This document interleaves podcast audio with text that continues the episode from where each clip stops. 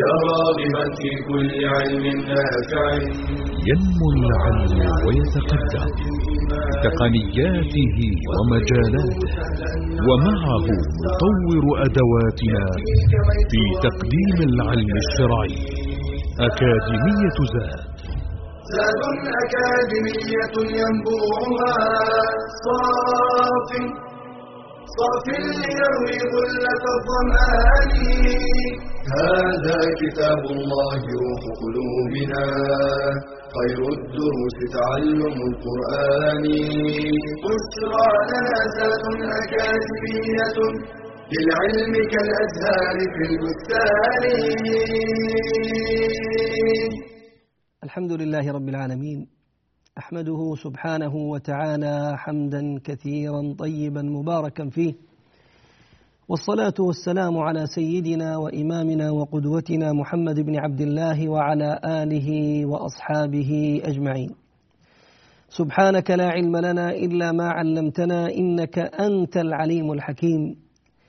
اللهم علمنا ما ينفعنا وانفعنا بما علمتنا وزدنا علما. ما شاء الله كان.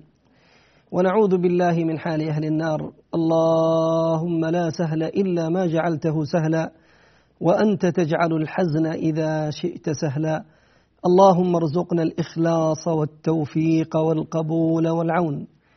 إنك ولي ذلك والقادر عليه. ثم أما بعد أيها المشاهدون الكرام أحييكم بتحية الإسلام فالسلام عليكم ورحمة الله وبركاته. وحي أهلا بكم في هذا المجلس المتجدد الذي نعيش وإياكم فيه مع كتاب الله تبارك وتعالى. سائلين الله عز وجل بأسمائه الحسنى وصفاته العلى أن يجعلنا وإياكم ممن جلسوا لذكره فذكرهم وممن آوت إلى مجالسهم الملائكة وممن حفتهم الملائكة وغشيتهم الرحمة إنه على كل شيء قدير. أيها المباركون كنا في اللقاء الماضي قد عشنا معكم مع آية الكرسي عشنا في اللقاء الماضي مع بيان معاني آية الكرسي هذه الآية التي هي كما قررنا في اللقاء الماضي أعظم آية في كتاب الله عز وجل كما ثبت بذلك الحديث عن رسول الله صلى الله عليه وآله وصحبه وسلم. ولنا في هذا اللقاء إن شاء الله موعد مع ذكر بعض الفوائد مع ذكر بعض الفوائد المستفادة من هذه السورة المباركة نسأل الله عز وجل أن يفتح علينا وعليكم وأن يبارك فينا وفيكم. من أول فوائد هذه الآية أنها اشتملت على خمسة أسماء لله تبارك وتعالى الله عز وجل له الأسماء الحسنى. ثبت عنه صلى الله عليه وسلم أنه قال إن لله تسعة وتسعين اسما من أحصاها دخل الجنة. وقد ذكر أهل العلم أن هذا العدد تسعة والتسعين ليس المراد به الحصر بل هي أكثر من ذلك. بل هي أكثر من ذلك وقد تعبدنا الله تبارك وتعالى بأن ندعوه بهذه الأسماء. فقال عز وجل ولله الأسماء الحسنى فادعوه بها. وقد تضمنت هذه الآية التي نحن بصدد الحديث عنها وعن بيان فوائدها خمسة أسماء لله عز وجل. أول هذه الأسماء هو اسم الله الله. هذا الاسم الذي لم يسمى به غيره تبارك وتعالى والذي افتتحت به هذه الآية الله لا إله إلا هو ثم اسم الحي ثم اسم القيوم ثم اسم العلي العظيم. خمسة أسماء ظاهرة بينة واضحة وإن كان قد ذكر بعض أهل العلم أننا لو نظرنا إلى الضمائر الموجودة مع الأسماء الظاهرة لا وصلت إلى قرابة ثمانية عشرة أو ثمانية عشر اسما من أسماء الله تبارك وعز وجل وضميرا يعود إلى ذاته عز وجل. ومن فوائد هذه السور التي نستفيدها منها إثبات انفراد الله تبارك وعز وجل بالألوهية. إثبات انفراد الله عز وجل بالألوهية وهذا ظاهر في قول الله تبارك وعز وجل لا إله إلا هو. أيها المباركون إن هذه الكلمة أعني كلمة لا إله إلا الله فالضمير في قوله تعالى هو يعود على لفظ الجلالة الذي افتتحت به هذه الآية الله. هذه الكلمة كلمة التوحيد هي الكلمة التي من أجلها أرسل الرسل. وأنزلت الكتب التي من أجلها خلق الله عز وجل الجنة والنار والتي من أجلها أشرت السيوف فيما في في في في فسيح الأرض لجعل الناس إن أراد الله بهم خيرا أن يكونوا من أهلها وممن ينطقون بها. كلمة لا إله إلا الله التي تثبت ألوهية الله تبارك وتعالى. ألوهية الله نعم. ما المراد بألوهية الله عز وجل؟ أي إفراده تبارك وتعالى بأفعال العباد. أهل العلم يقسمون التوحيد إلى ثلاثة أقسام. القسم الأول هو توحيد الألوهية. هذا التوحيد الذي نذكره الآن والمراد به إفراد الله عز وجل بأفعال العباد. أفعالي وأفعالك. الخشية والرجاء والتوكل والذبح والنذر والصلاة وغيرها من الأعمال فإن التوحيد هو أن يفرد الله تبارك وتعالى بها دون ما سواه. فإذا أراد العبد أن يدعو فلا يدعو إلا الله وإذا أراد العبد أن يذبح فلا يذبح إلا لله وإذا أراد العبد أن يصلي فلا يصلي إلا لله تبارك وتعالى. هذا هو توحيد الألوهية. والنوع الثاني هو توحيد الربوبية الذي هو إفراد الله عز وجل بأفعاله تبارك وتعالى فالله عز وجل له أفعال. فالخلق والإحياء والضر والنفع والتدبير وغير ذلك من الأمور كلها بيد الله فالعبد يثبتها لله تبارك وتعالى فلا خالق ولا رازق ولا محيي ولا مميت ولا ضار ولا نافع إلا الله جل وعلا. ولا يجوز أن يعتقد المؤمن في أحد من البشر أن له شيئا من ذلك. والنوع الثالث من أنواع التوحيد هو توحيد الأسماء والصفات أن يثبت العبد لله تبارك وتعالى أسماء وصفات قد أثبتها عز وجل لنفسه في كتابه أو على لسان رسوله صلوات ربي وسلامه عليه إثباتا من غير تكييف ولا تمثيل ولا تشبيه ولا تعطيل. يؤمن بهذا نعرف معاني هذه الأسماء ونعرف معاني هذه الصفات ونفوض كيفيتها إلى الله تبارك وتعالى. هذه الآية المباركة تثبت إثباتا واضحا قاطعا انفراد الله عز وجل بالألوهية. هذا النوع أيها الأحبة من أنواع التوحيد هو الذي من أجله كما قلنا أرسل الله عز وجل منهم الرسل أرسل الله عز وجل الرسل من أجل إقامته ومن أجل تقريره. جاء النبي صلى الله عليه وسلم إلى كفار قريش وهم يعتقدون أن الذي خلق السماء وأن الذي خلق الأرض هو الله عز وجل. كما قال تعالى ولئن سألتهم من خلق السماوات والأرض ليقولن الله. هم يؤمنون بهذا ولكنهم مع ذلك يتوجهون بعباداتهم لغير الله عز وجل فيصرفون العبادة من عبادة الذبح أو الدعاء أو الرجاء أو يعني السجود أو غيرها من أنواع العبادات يصرفونها لآلهتهم المزعومة عياذا بالله. فأرسل الله عز وجل رسوله لتقرير هذا النوع من أنواع التوحيد وإثباته في نفوسهم. وللحديث بقية إن شاء الله بعد الفاصل. بمشيئة الله. بشرى أكاديمية للعلم كالأزهار في البستان أمر الله إبراهيم عليه السلام أن يرفع قواعد البيت الحرام وينادي في الناس بالحج. فصار هذا المكان مباركا وهدى للعالمين. إليه تشتاق نفوسهم وتهفو أفئدتهم.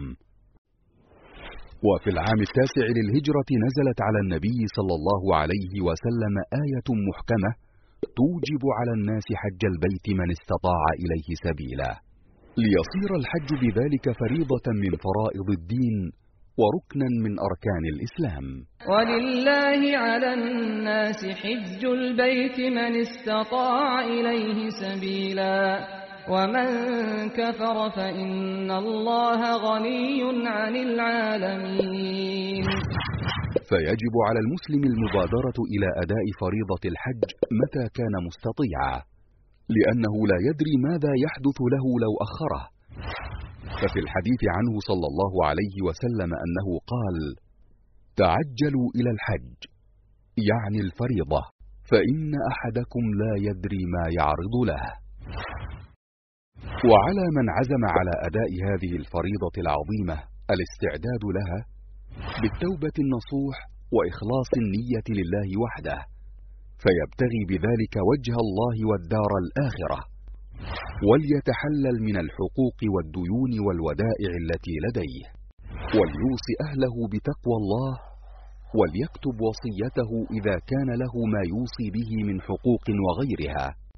وليعد النفقة من المال الحلال وليتحرى الرفقة الصالحة وليتعلم فقه الحج وصفته وليتزود من كتب أهل العلم في ذلك.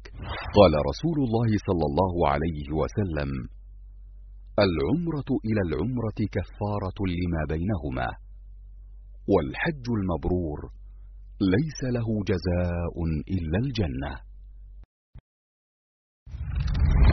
بشرى أكاديمية للعلم كالأزهار في البستان.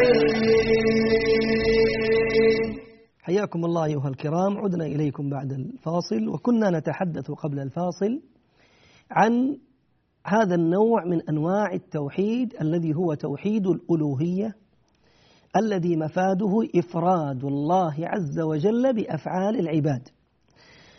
وليعلم الجميع أن هذه الثلاثة الأنواع من أنواع التوحيد كلها متلازمة.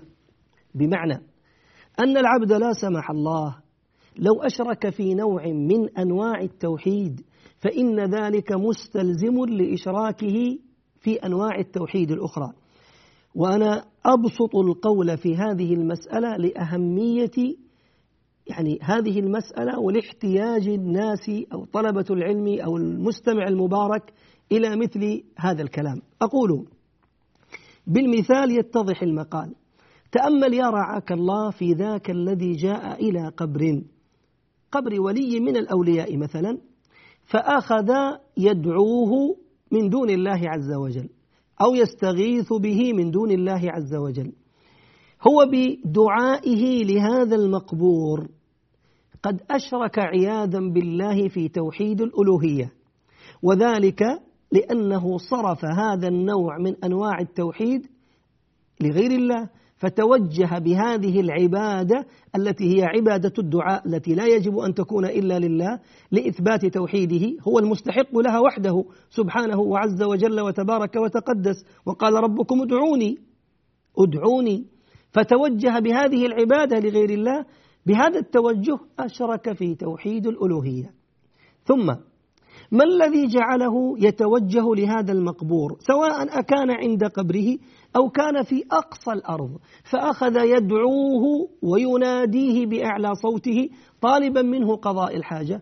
إنما فعل ذلك لاعتقاده أن هذا المقبور ينفعه أو يضره مع الله أو من دون الله. مع الله أو من دون الله. وإلا لو كان يعتقد تفرد الله عز وجل بالضر والنفع مستحيل أن يدعو هذا هذا المقبور أو هذا الولي.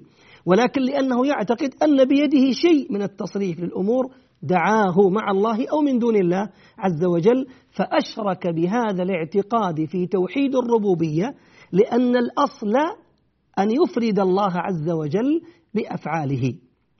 ثم هو أيضا أشرك في توحيد الأسماء والصفات كيف ذلك؟ وذلك باعتقاده أن هذا الولي المقبور الذي ربما مات من مئات السنين فهو الآن يناديه قريبا منه أو بعيدا عنه في أقصى الأرض إنما ناداه لاعتقاده أن هذا الولي يسمعه أي أن لهذا الولي سمعا يحيط بجميع المسموعات فذاك الذي مثلا في اليمن دعا ذاك الولي الذي في مصر فما دعاه وناداه واستغاث به إلا لاعتقاده سماعه أنه يسمعه. فأثبت له سمعا يحيط بجميع المسموعات وهذا لا يكون إلا لله تبارك وعز وجل. أعني إثبات سمع يحيط بكل المسموعات فأشرك في ذلك أو بذلك في توحيد الأسماء والصفات. فلاحظ كيف لما دعا غير الله عز وجل أشرك أولا في الألوهية ثم باعتقاده حصول النفع والضر من غير الله أشرك في الربوبية ثم باعتقاده أن لهذا الولي سمعا يحيط بجميع المسموعات أشرك في توحيد الأسماء والصفات فأسأل الله أن يحمينا وإياكم.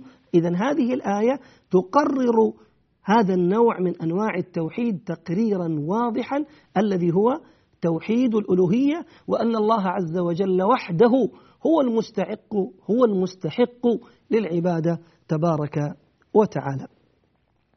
أيضا مما نستفيده من هذه الآية المباركة إثبات صفة الحياة لله عز وجل. إثبات صفة الحياة لله تبارك وتعالى وهي حياة كاملة لم يسبقها عدم ولا يلحقها زوال ولا توصف بنقص كما قال الله عز وجل هو الأول والآخر والظاهر والباطن وهو بكل شيء عليم. قال عليه الصلاة والسلام الأول الذي ليس قبله شيء والآخر الذي ليس بعده شيء والظاهر الذي ليس فوقه شيء والباطن الذي ليس دونه شيء. وقال الله عز وجل وتوكل على الحي الذي لا يموت. وقال تبارك وتعالى ويبقى وجه ربك ذو الجلال والإكرام. فكل شيء يفنى وكل شيء يزول إلا هو تبارك وتقدس لأن له الحياة الكاملة. ومما يستفاد من هذه الآية المباركة إثبات القيومية لله عز وجل. إثبات القيومية لله عز وجل في قوله تبارك وتعالى القيوم. وهذا الوصف لا يكون لمخلوق لأنه ما من مخلوق إلا هو محتاج لغيره. فالرجال يحتاجون للنساء والنساء يحتاجون للرجال. الرجل يحتاج إلى العامل والعامل يحتاج إلى ذاك الرجل. الغني يحتاج إلى الفقير. والفقير يحتاج إلى الغني فما من مخلوق إلا هو محتاج إلى مخلوق آخر. لكن القيوم هو ذاك الذي قد استغنى سبحانه وتبارك وتقدس بقيوميته عن جميع خلقه فهو الذي قام عليهم وصرف سبحانه وتبارك وتقدس كل أمور خلقه.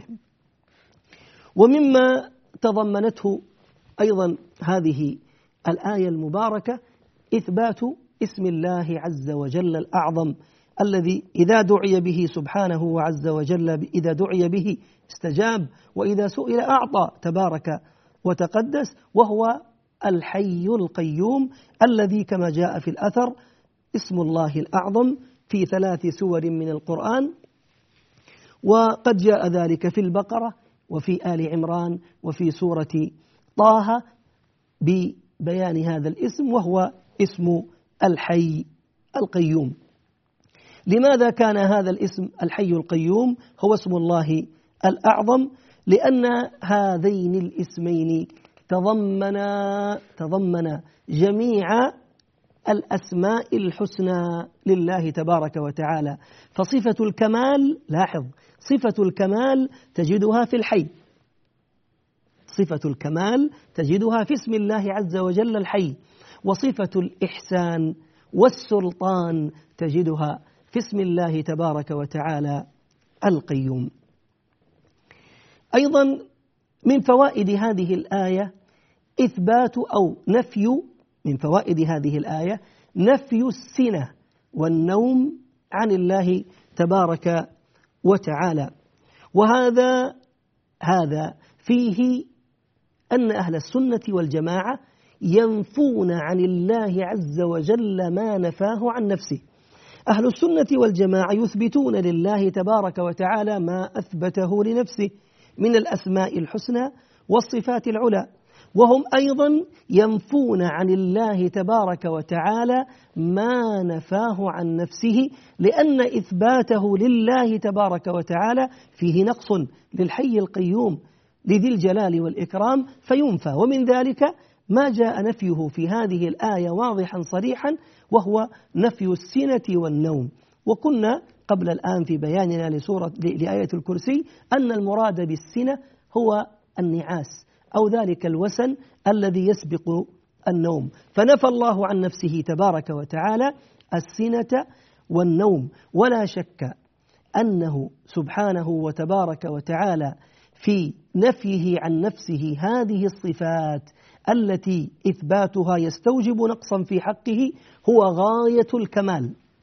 هو غاية الكمال. لأن نفيك لهذه الصفة معناته معناه إثبات كمال ضدها. فإذا نفينا عن الله عز وجل السنة والنوم فإننا نثبت لله جل وعلا ضد ذلك وهو القيومية. له تبارك وعز وجل. ومن فوائد هذه الآية المباركة أعني آية الكرسي إثبات الشفاعة لله تبارك وتعالى وقد بينا في الحلقة الماضية معنى الشفاعة في اللغة وفي الاصطلاح وبينا كذلك أنواع الشفاعة وأن هناك الشفاعة المثبتة والشفاعة المنفية وذكرنا أقسام الشفاعة المثبتة ومن أراد أن يستزيد فعليه أن يراجع الحلقة الماضية ليجد ذلك بينا بفضل الله تبارك وتعالى. وللحديث إن شاء الله بقية بعد الفاصل. بشرى لنا أكاديمية للعلم كالأزهار في البستان.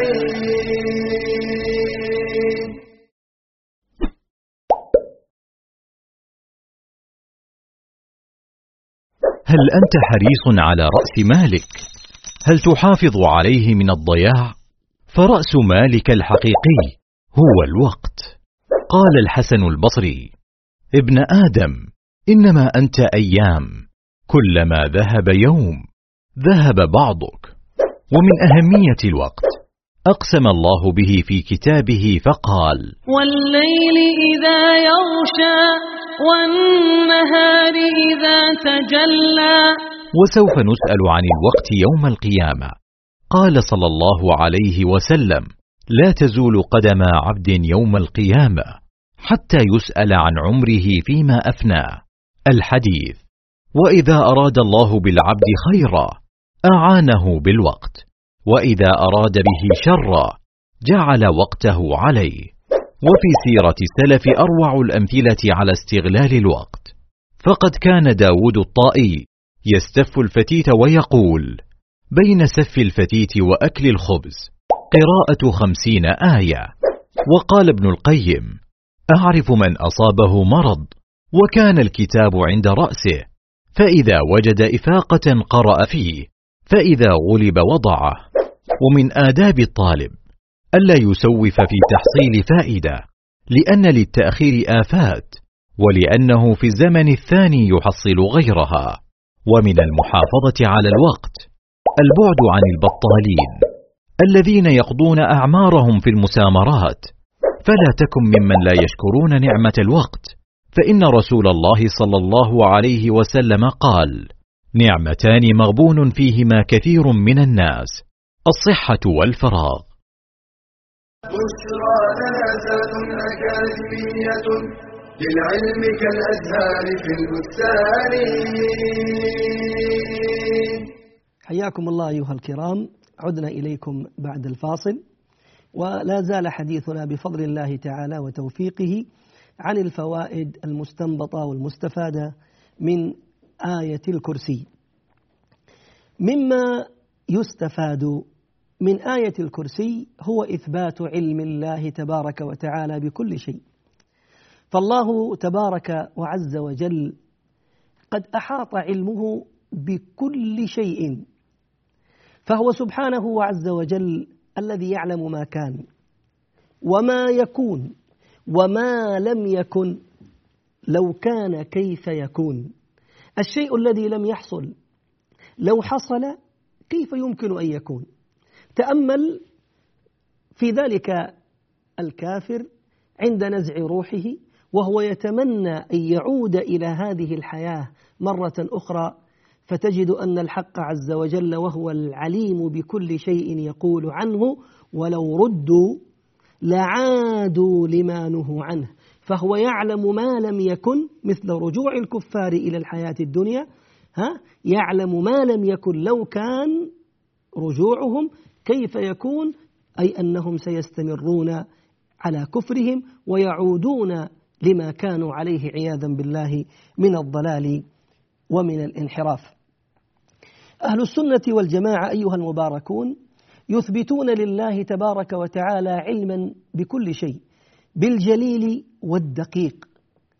أهل السنة يثبتون أن الله عز وجل يعلم كل شيء قبل وقوعه سواء ما كان منه جليلا أو كان منه دقيقا. ذلك علم العليم سبحانه وعز وجل وتبارك وتقدس. وهم بذلك يخالفون عياذا بالله غلاة القدرية. هم بهذا يخالفون غلاة القدرية. وهم أعني غلاة القدرية الذين يزعمون أن الله عز وجل لا يعلم بالأمر إلا بعد وقوعه. نعوذ بالله. يقولون أن الله عز وجل لا يعلم بالأمر إلا بعد وقوعه وأهل السنة يقولون بل إن الله عز وجل يعلمه وأنتم تعلمون أيا طلبة العلم أن للقدر كما أخبر أهل العلم أي قدر من أقدار الله عز وجل يكون له مراتب. أول هذه المراتب علم الله به. أول هذه المراتب علم الله تبارك وتعالى به. ثم كتب سبحانه وعز وجل هذه الأقدار كلها في اللوح المحفوظ. كتب سبحانه وعز وجل هذه الأقدار في اللوح المحفوظ كما أخبر عز وجل بذلك في كتابه وجاء على لسان رسوله صلى الله عليه وآله وصحبه وسلم. قال عليه الصلاة والسلام كما في الصحيح إن الله قد كتب مقادير الخلائق قبل خلق السماوات والأرض. إن الله كتب مقادير الخلائق قبل خلق السماوات والأرض بخمسين ألف سنة وكان عرشه على الماء وكان عرشه على الماء. المرتبة الثالثة هي مرتبة المشيئة.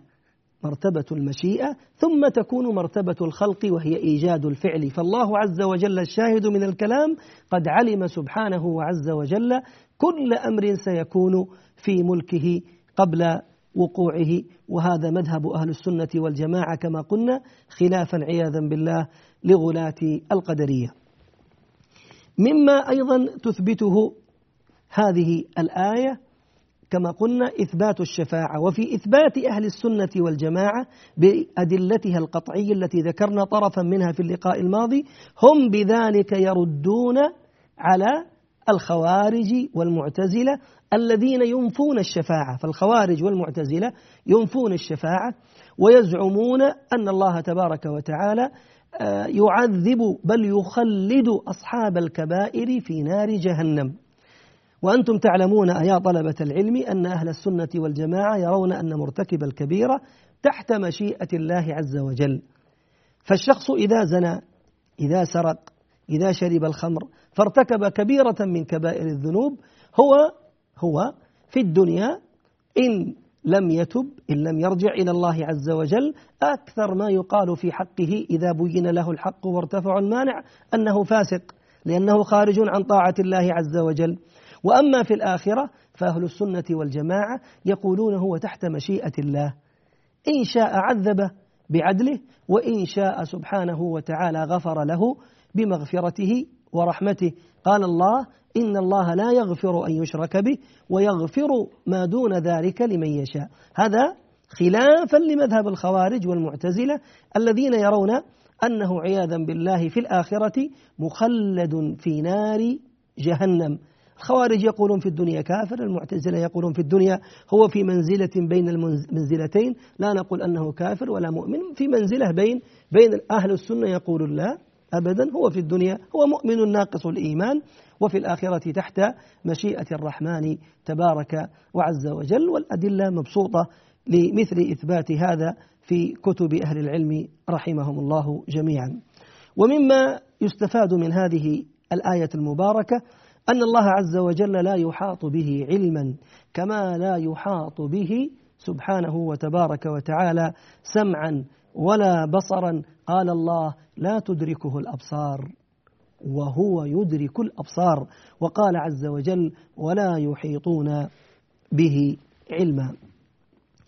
ومما ينبغي أيضا أو مما يستفاد إثبات مشيئة الله تبارك وتعالى وذلك واضح في قوله عز وجل إلا بما شاء. ومما يستفاد أيضا من هذه الآية المباركة إثبات الكرسي لله تبارك وتعالى. وذكر الكرسي في القرآن الكريم ما جاء إلا في هذه الآية. ولهذا تسمى بآية الكرسي. وقد بينا في اللقاء الماضي أقوال أهل العلم رحمهم الله في الكرسي وذكرنا أن الصحيح أنه مخلوق خلقه الله تبارك وتعالى وأن هذا الكرسي هو كما قال ابن عباس موضع قدمي الرب تبارك وتعالى وأنه ذو سعة عظيمة جدا فما السماوات السبع والأراضين في هذا الكرسي إلا كحلقة ألقيت في فلاه. ومن أراد الاستزادة في بيانه أيضا فليراجع الحلقة الماضية. بفضل الله تبارك وتعالى. ومما أيضا يستفاد من هذه الآية المباركة إثبات ما تتضمنه ما تتضمنه هذه الآية وهو قوله عز وجل ولا يؤوده حفظهما وقلنا يؤوده بمعنى لا يكرثه ولا يشق عليه سبحانه وعز وجل إثباتها لعدة أسماء وصفات لله تبارك وتعالى. لأنه الذي لا يؤوده حفظهما لا يثقله لا يكرثه سبحانه وتعالى فهي تثبت العلم وتثبت القدرة وتثبت الحياة وتثبت الرحمة وتثبت الحكمة وتثبت القوة أيضا. فلا يمكن أن يكون ذاك الذي لا يؤوده حفظ السماوات والأرض إلا من إلا ممن اتصف سبحانه وتبارك وتعالى بهذه الصفات فتضمنتها قوله عز وجل ولا يؤوده حفظهما. ومما يستفاد من هذه الآية أيضا أن السماوات والأرض تحتاج إلى حفظ. السماوات والأرض تحتاج إلى حفظ. والذي يحفظهما هو الله تبارك وتعالى. إذ قال ولا يؤوده حفظهما أي أنهما محتاجتان إلى حفظ. فيحفظه الله عز وجل وحفظه لها تبارك وتعالى لا يثقله ولا يشق عليه تبارك وتعالى. ولولا حفظ الله عز وجل للسماوات والأرض لفسدتا. لقول الله تبارك وتعالى إن الله يمسك السماوات والأرض أن تزولا ولئن زالتا إن أمسكهما من أحد من بعده إنه كان حليما غفورا. ومما يستفاد أيضا من آية الكرسي إثبات علو الله تبارك وتعالى سواء علو الذات أو علو الصفة. أهل السنة والجماعة يثبتون أن الله تبارك وتعالى عالم بذاته سبحانه وعز وجل ويذكرون الأدلة على ذلك ومن أشهر تلك الأدلة قول الله عز وجل الرحمن على العرش استوى أي استعلى وقوله تعالى إليه يصعد الكلم الطيب والحديث الصحيح يؤتى بالجارية جارية قد لطمها سيدها فجاء إلى النبي صلى الله عليه وسلم يخبره عن حالها فأمره النبي أن يأتي بها فلما وقفت بين يديه قال لها عليه الصلاة والسلام من أنا؟ قالت أنت رسول الله. فقال ثم قال لها فأين الله؟ قالت في السماء. وأشارت بأصبعها إلى السماء قالت في السماء. وهذا يثبت علو الله تبارك وتعالى علو الذات علو القدر علو الصفات كما بينا أيضا في اللقاء الماضي تبارك في اللقاء الماضي بفضل الله عز وجل وتبارك وتقدس. أيها الأحبة وصلنا بفضل الله تعالى إلى ختام حلقتنا. نسأل الله عز وجل أن نكون قد أدينا بعضا بعضا من الواجب علينا في بيان بعض فوائد هذه الآية المباركة. سائلين الله أن يتقبل منا ومنكم وأستودعكم الله الذي لا تضيع ودائعه. على أمل اللقاء بكم إن شاء الله في حلقة أخرى. والسلام عليكم ورحمة الله وبركاته. تلك العلوم دروسها ميسورة. في صرح علم الراسخ الأركان بشرى لنا بشرى لنا بشرى لنا زاد أكاديمية للعلم كالأزهار في البستان.